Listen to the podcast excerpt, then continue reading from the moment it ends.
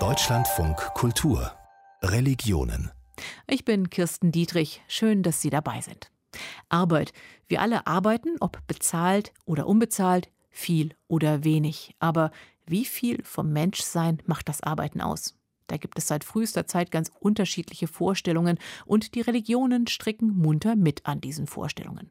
Arbeit und Religion, darum geht es also heute in Religionen.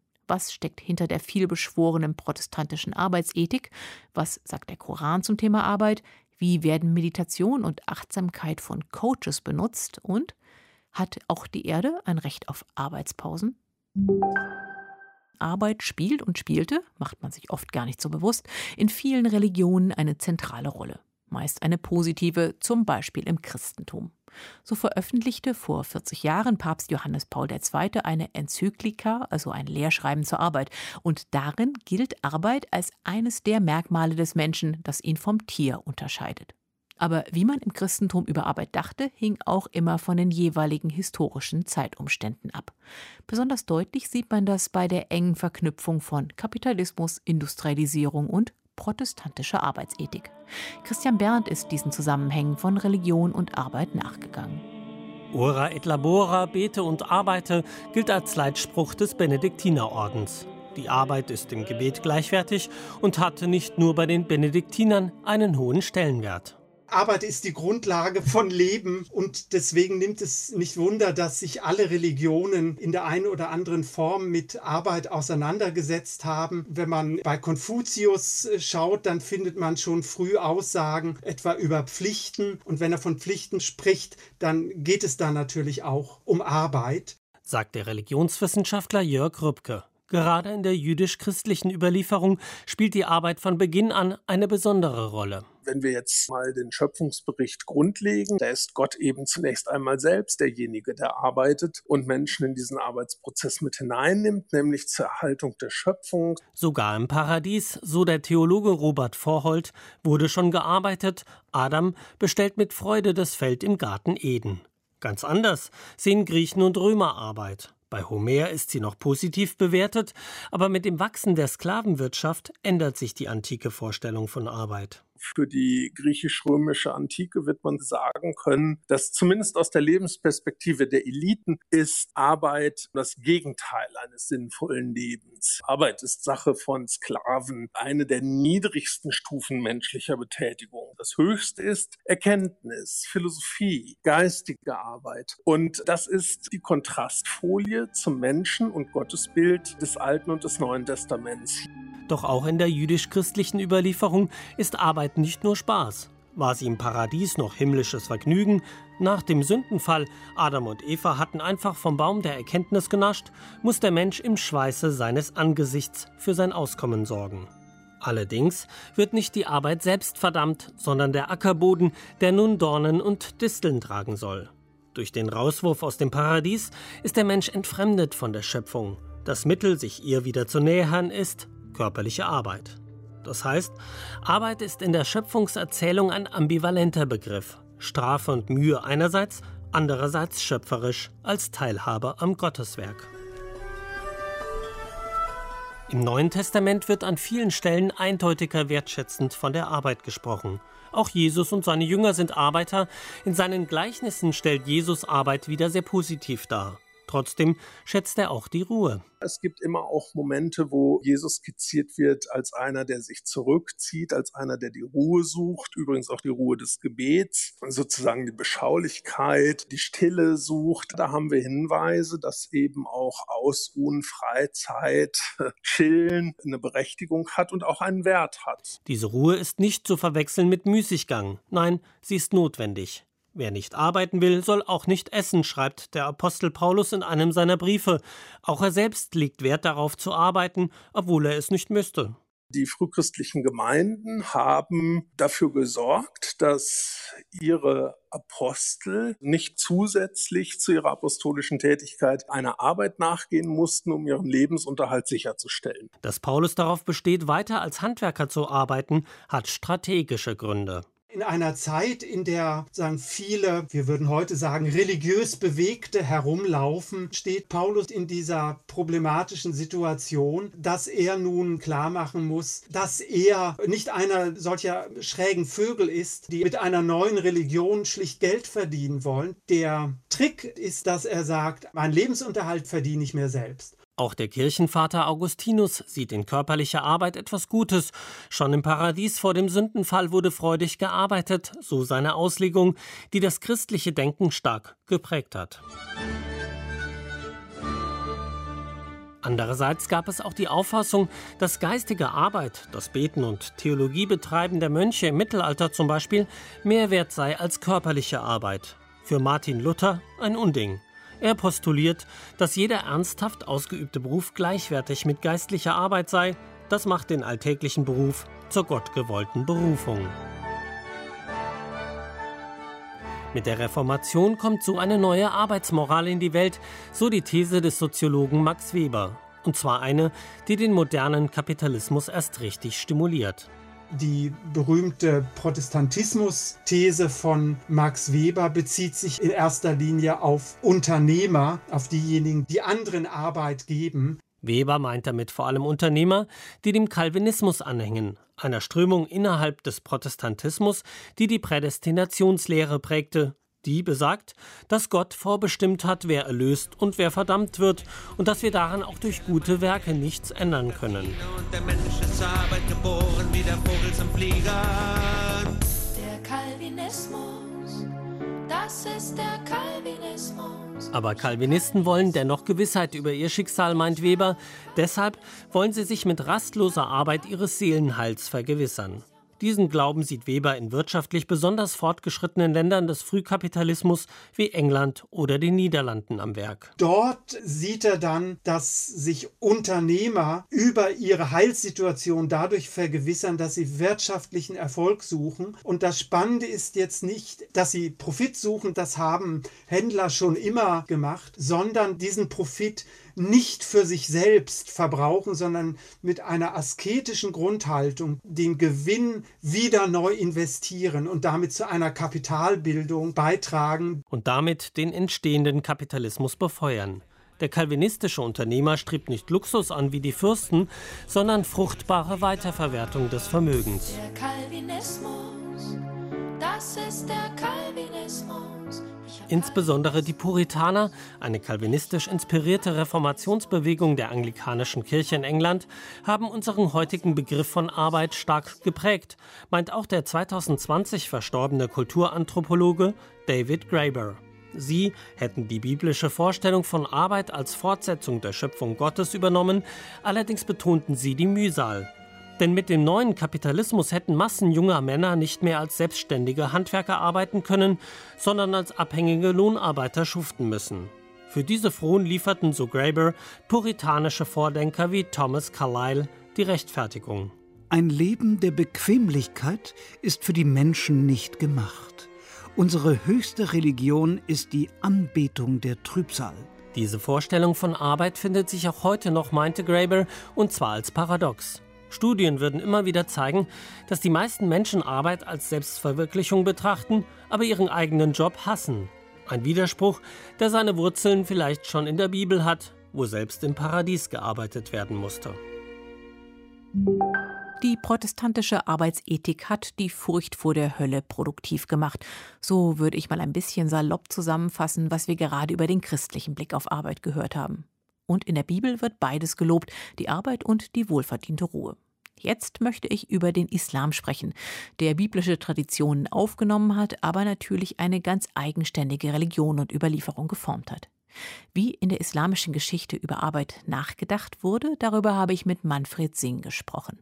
Er vertritt die Professur für islamische Geschichte an der Universität Freiburg und hat unter anderem zum Marxismus in der arabischen Welt geforscht. Die Tonqualität der Leitung ist leider nicht so überzeugend und schwankt ein bisschen, das Thema aber ist hochspannend.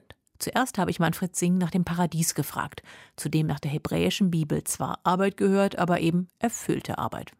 Wie sieht das aus für Muslime? Muss man da im Paradies arbeiten?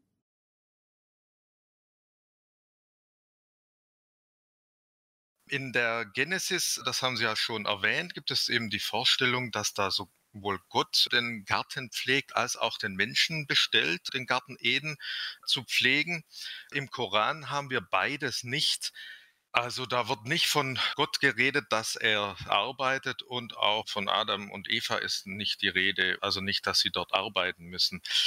Es ist auch so, dass Gott im Koran die Welt in sechs Tagen erschafft und dann sofort mit seiner Regentschaft beginnt. Er braucht also keinen Ruhetag. Es gibt also im Islam die Vorstellung, dass Gott die Erde und alles andere auch mühelos schafft. Also er arbeitet in diesem Sinne auch gar nicht.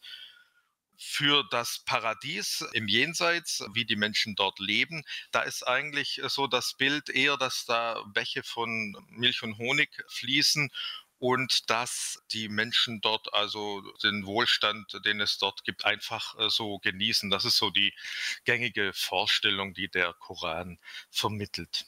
Wir wollen jetzt über Arbeit im Islam reden, wobei das natürlich ein bisschen pauschal formuliert ist. Es gibt nicht den Islam und islamische Vorstellungen aus der Zeit des Propheten unterscheiden sich von denen von heute. Wir versuchen es trotzdem mal und gehen in großen Schritten durch die Geschichte und fangen beim Anfang an, nämlich beim Koran, der heiligen Schrift des Islam. Welche Aspekte von Arbeit behandelt der Koran? Welche Normen setzt er?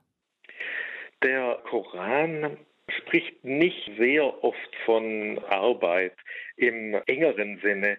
Also der Begriff Al-Amal im Arabischen hat ein sehr weites semantisches Feld, deckt viele Begriffe ab, ist also zum Beispiel die guten Werke und auch das Handwerk, sogar die Verwaltung kann damit gemeint sein. Und von den zahlreichen Stellen, an denen also dieser Begriff im Koran vorkommt, im Prinzip kann das auf zwei Verse reduziert werden, wo tatsächlich von Arbeit gesprochen wird. Das heißt, es hat gar keinen so einen prominenten Platz. Wenn ich jetzt so als Islamwissenschaftler darauf schaue, was in diesen Versen und den Überlieferungen gesagt wird, so ist vielleicht am einfachsten zu sagen, dass also der Koran generell keine Extreme mag, also weder ein Übermaß an Arbeit noch ein Mindermaß an Arbeit, auch kein Übermaß an Armut und auch kein Übermaß an Reichtum. Reichtum wird sehr stark kritisiert.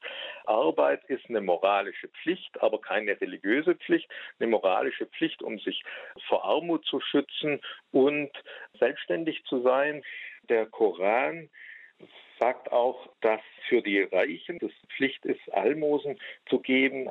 Die Almosenpflicht und das Gebet sind die beiden zentralen Pfeiler des Islams, was im Koran immer wieder genannt wird, die also einen Menschen zu einem rechtschaffenen Gläubigen machen. Das Betteln auf der anderen Seite wird auch wieder abgelehnt. Diese Punkte sind also ganz zentral.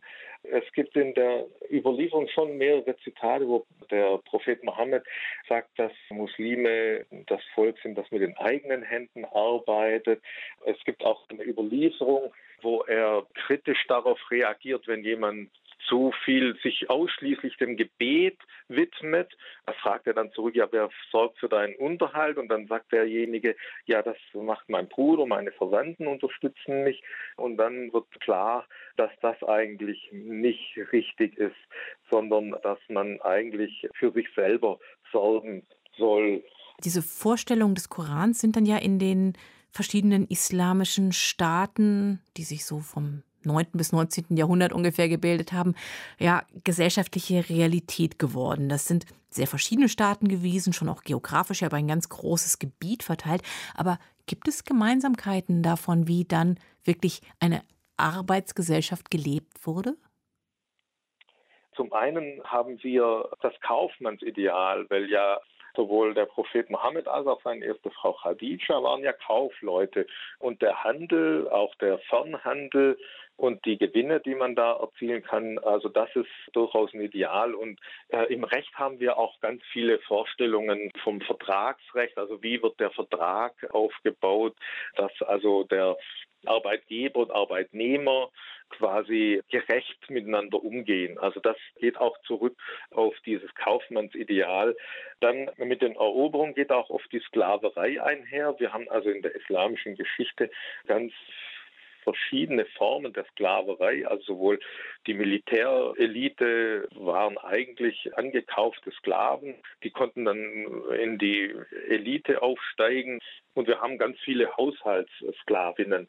Was wir nicht haben, ist Feldarbeit. Also, und hier zur Sklaverei wird auch immer schon im Koran und von Mohammed immer wieder betont, dass man also auch den Sklaven gerecht und menschlich behandeln muss. Und das Ideal ist da auch eigentlich den Sklaven wie ein Familienmitglied äh, aufzunehmen und ihn dann auch tendenziell dann wenn er treue Dienste geleistet hat oder wenn sie treue Dienste geleistet hat, dann irgendwann in Freiheit zu entlassen. Dieses Ideal ist natürlich in der Praxis nicht unbedingt umgesetzt worden. Dann dritter Punkt ist, dass wir natürlich starke Herrscher in diesen Großreichen haben, die dann vor allem von dem Steuereintreiben, von dem Abgaben leben. Also das war immer, was wir schon aus vorislamischer Zeit haben. Und das bedeutet eben, dass wir auch eine relative Rechtswillkür haben. Das heißt, wenn äh, Leute dann zu Reichtum kommen, kann es sehr gut sein, dass der Zentralherrscher dann eigentlich einen größeren Teil dann abhaben will. Von daher kann man vielleicht auch diesen Aufruf zur Mäßigung verstehen, ganz anders als jetzt im Koran gemeint oder von Mohammed gemeint, nämlich als so pragmatisches Umgehen mit einer starken Zentralgewalt, die einem dann die Früchte der eigenen Arbeit wegnehmen kann, dass man sich dann quasi umsonst angestrengt hat. Mit dem 19. Jahrhundert veränderte sich diese Welt sehr, denn diese Staaten kamen in Kontakt mit der modernen Weltwirtschaft. Was bedeutete das für die Arbeit und vor allem für die Arbeitenden? Also der Kontakt mit der Weltwirtschaft geht eigentlich schon viel früher los. Also diese Verflechtungen, die sind eigentlich, kann man sagen, die sind von Anfang an schon da.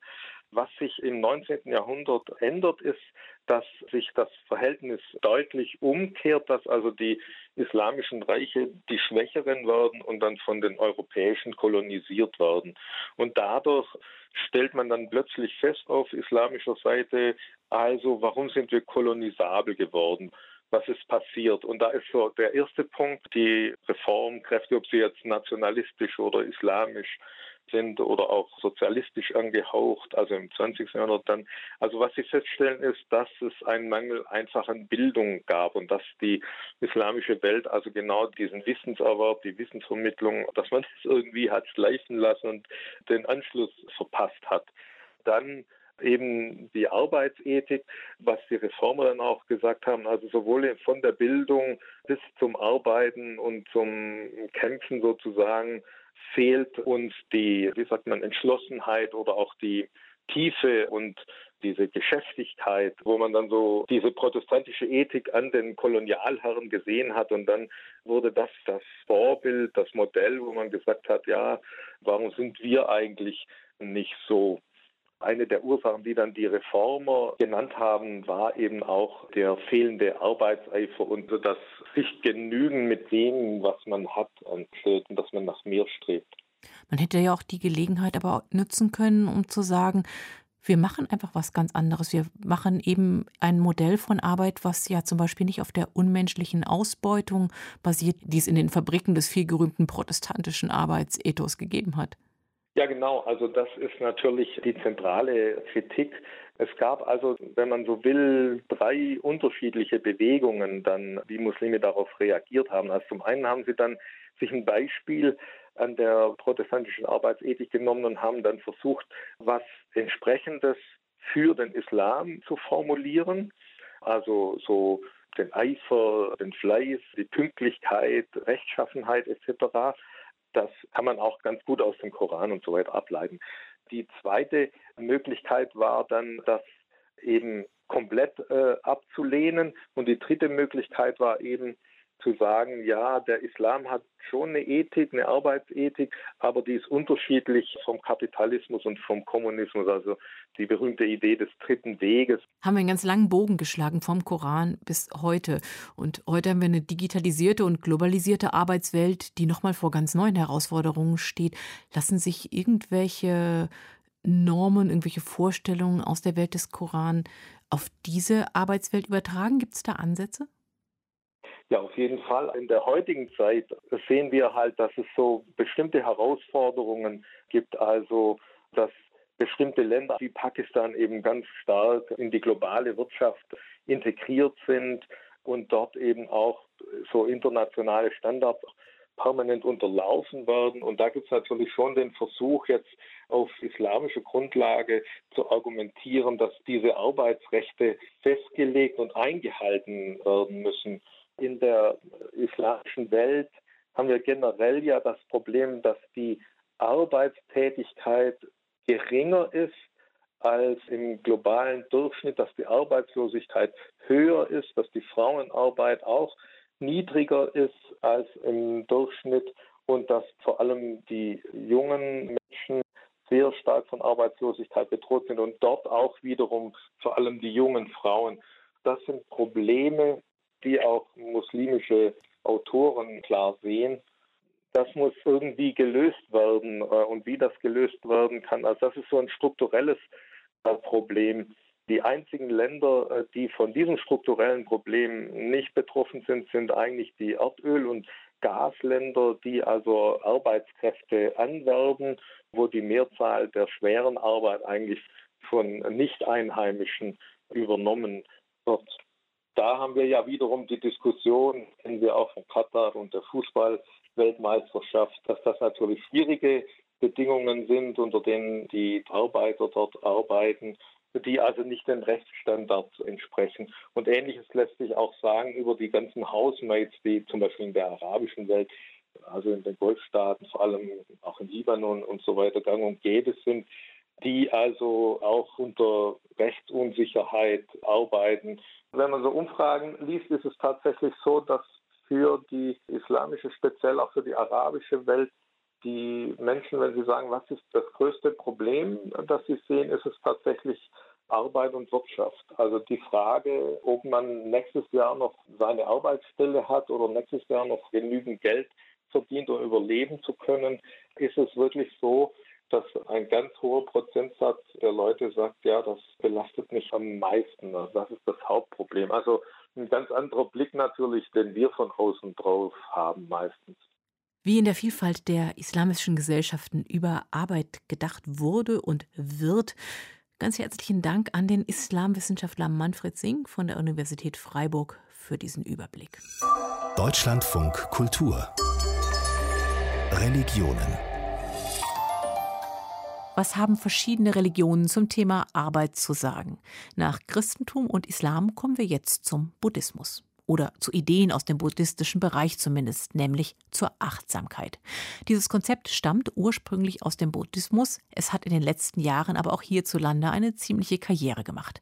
Jede Menge Bücher und Ratgeber über Achtsamkeit, Seminare und Retreats und auch in der Arbeitswelt ist die Achtsamkeit inzwischen angekommen. Manager lassen sich darin coachen und manche Unternehmen bieten ihren Mitarbeitern und Mitarbeiterinnen Meditationspausen und Atemübungen an. Was bringt das Ganze und hat das noch etwas mit Buddhismus zu tun? Christian Röther hat mit drei Coaches gesprochen, die Unternehmen in Achtsamkeit schulen.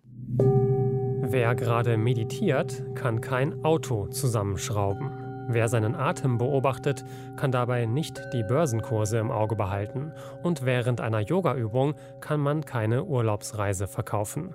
Warum also sollten Unternehmen ihren Angestellten während der Arbeitszeit solche Achtsamkeitspausen gönnen? Weil Unternehmen, die nachhaltig und weiterdenken, gelernt haben, dass Wertschätzung Wertschöpfung bedeutet und nicht das Gegenteil. Caroline Stiller ist Coach und Achtsamkeitstrainerin aus Kiel. Einer ihrer Schwerpunkte ist achtsames Arbeiten. Sie berät und schult Unternehmen, vom Management bis zum einfachen Angestellten. Denn die Arbeitszeit, die Unternehmen für Achtsamkeitskurse freiräumen oder auch nur für ganz kurze achtsame Impulse, Diese Zeit sei keineswegs ökonomisch verschwendet. Im Gegenteil, meint Caroline Stiller. Den Moment, den ich mir zwischendurch nehme, der sich vielleicht zunächst mal aus meiner eigenen Bewertung heraus, der mir vielleicht nicht zusteht oder dem ich jemanden anderen stehle, ist möglicherweise eigentlich ein Geschenk, was wir anderen machen. Ein Geschenk, weil viele Menschen durch Achtsamkeitsübungen konzentrierter arbeiten könnten und dazu auch noch etwas für ihre Gesundheit tun würden und gegen den Stress. Und wenn ich weniger gestresst bin, mache ich möglicherweise weniger Fehler. Es gibt weniger Reibungsverluste im Team durch Konflikte. Letztendlich hätten also alle etwas davon. Das Unternehmen, die Angestellten und die Kundinnen und Kunden.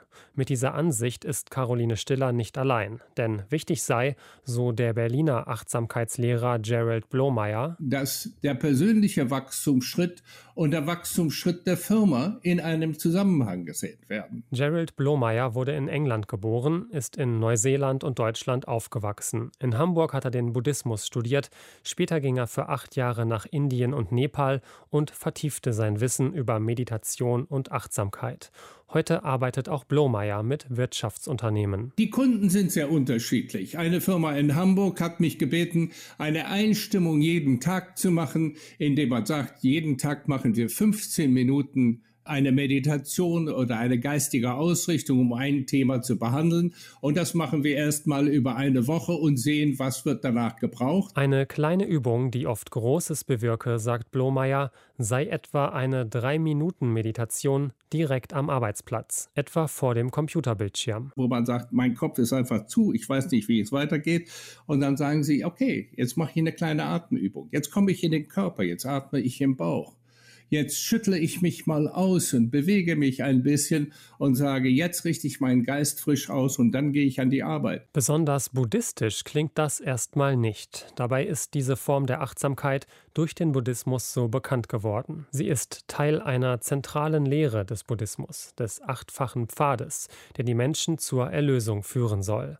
Was buddhistische Achtsamkeit genau meint, ist schwer zu umschreiben. In etwa einen menschlichen Geist, der sich vollkommen bewusst ist, was jetzt gerade in ihm vorgeht. Und um diesen Zustand zu erreichen, gibt es verschiedene Übungen. Sie können aber eben auch unabhängig vom Buddhismus praktiziert werden, meint der Berliner Coach. Sie können die buddhistische Philosophie vollkommen weglassen. Diese Ansicht ist unter Achtsamkeitslehrenden weit verbreitet. Und der wohl wichtigste Impulsgeber dafür ist der US-Amerikaner John Kabat-Zinn. Der Naturwissenschaftler untersucht seit mehr als 50 Jahren, wie sich ursprünglich buddhistische Achtsamkeitsübungen auf die Gesundheit auswirken. Inzwischen gibt es Kurse nach Kabat-Zins MBSR-Methode auf der halben Welt. MBSR, das steht für achtsamkeitsbasierte Stressreduktion.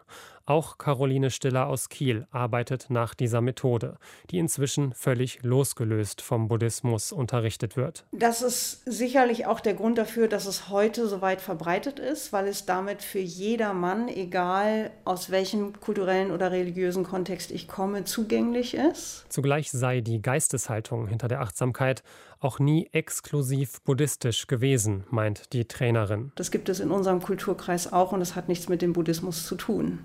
Das war das Gebet. Das war ganz banal das abends vor dem Feuer sitzen und in die Flammen gucken, wo wir nichts tun. Nur sei diese Form der Achtsamkeit in der westlichen Welt nach und nach verloren gegangen und komme jetzt über den Buddhismus zurück. Achtsame Atemübungen gibt es auch im Christentum, das sagt auch der Jesuit Michael Bort, zum Beispiel bei den Meditationen im Jesuitenorden. Am Anfang wird immer Mindfulness geübt, auch wenn das dann nicht so gelabelt wird. Es geht darum, den eigenen Atem wahrzunehmen und immer wieder zurück zum eigenen Atem zu kommen. Michael Bord nutzt lieber den englischen Begriff Mindfulness, weil die deutsche Übersetzung Achtsamkeit missverständlich sei. Besser passe Geistesgegenwart. Bord ist Professor an der Hochschule für Philosophie in München, die vom Jesuitenorden betrieben wird. Dort ist Bord Vorstand des Instituts für Philosophie und Leadership. Er berät auch Manager verschiedener großer Unternehmen.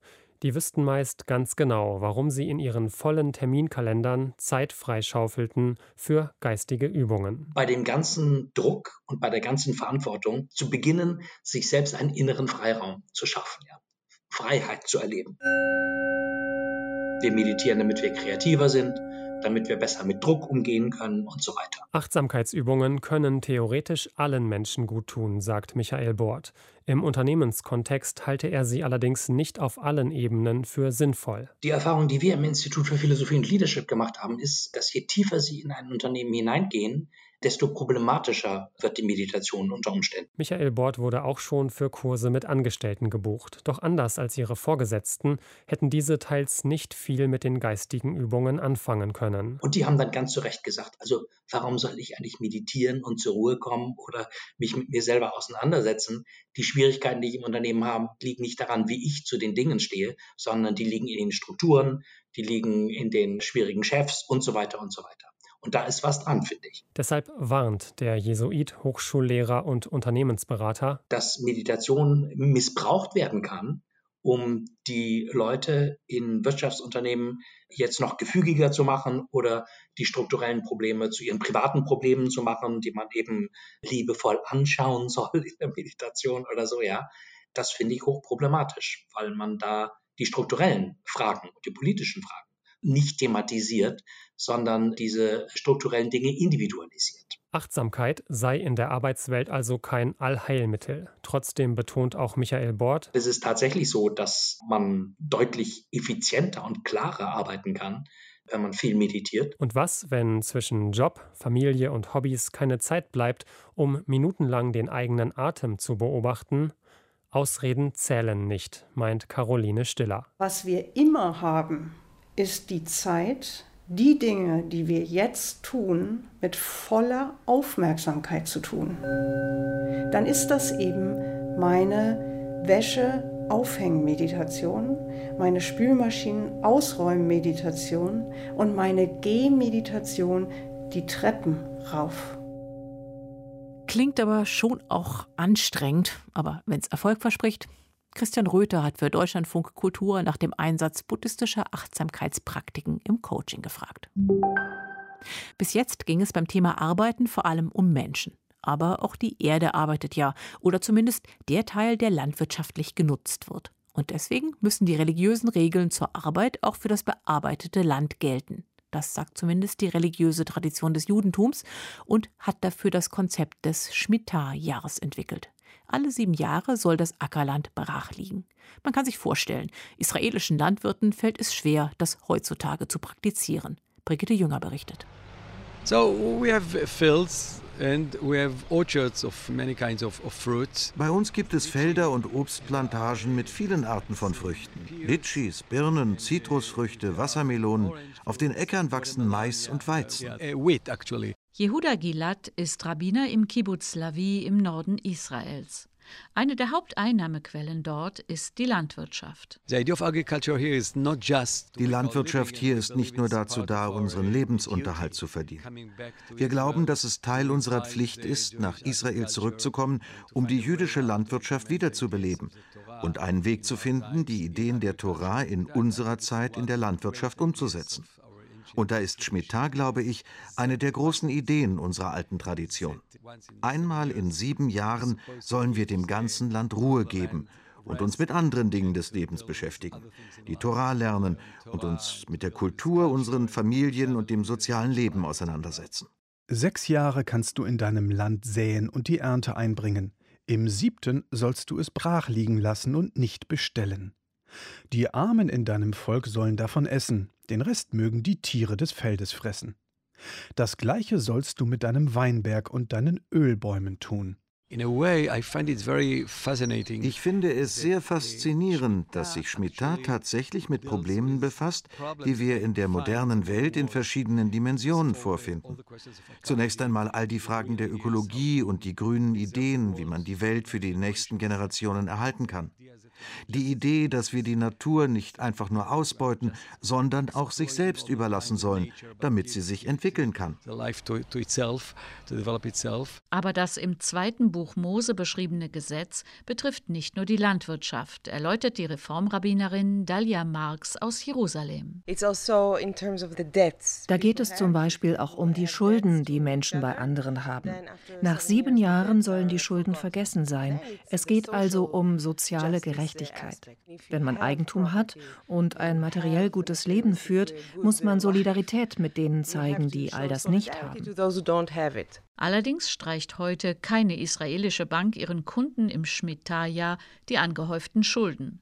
Im Schuldenerlass spiegelt sich vielmehr die tief verwurzelte Erfahrung der Versklavung der Juden, nicht nur in Ägypten. Das Gebot zielt auf die Ermutigung und die Verpflichtung, der Freiheit immer wieder neuen Raum zu verschaffen, so wie es im zweiten Buch Mose ausdrücklich heißt Alle sieben Jahre sollt ihr euren hebräischen Bruder freilassen, der sich euch als Sklave verkauft hat.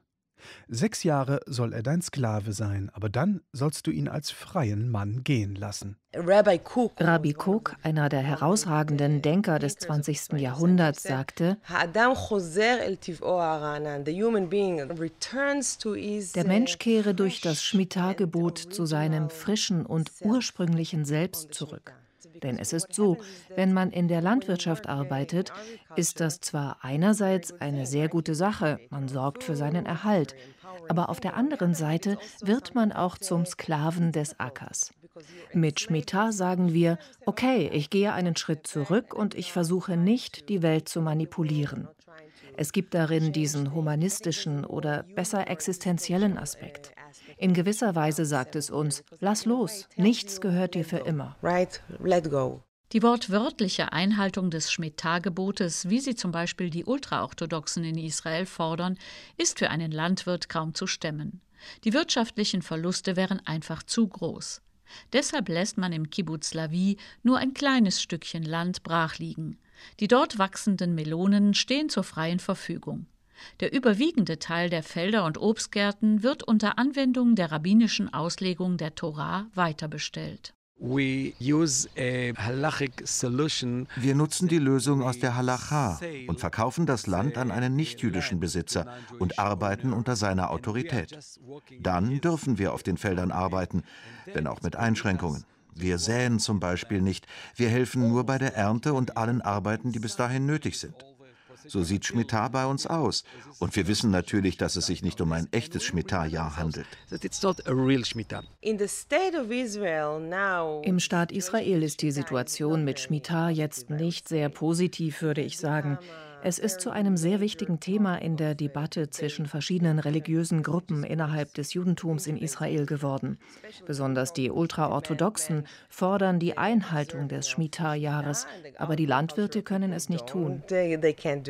Da die religiösen Parteien eine große Rolle in der Regierung spielen, gibt es mittlerweile Kompensationsprogramme in Millionenhöhe, die ein Anreiz sein sollen, Ackerland brachliegen zu lassen. Doch die wenigsten Bauern entscheiden sich dafür. Jehuda Gilad erklärt, warum. Wir finden nicht, dass es die Idee von Schmitta ist, von Almosen oder irgendwelchen Fonds zu leben, dass sie uns Geld geben, damit wir Torah lernen und nicht arbeiten müssen.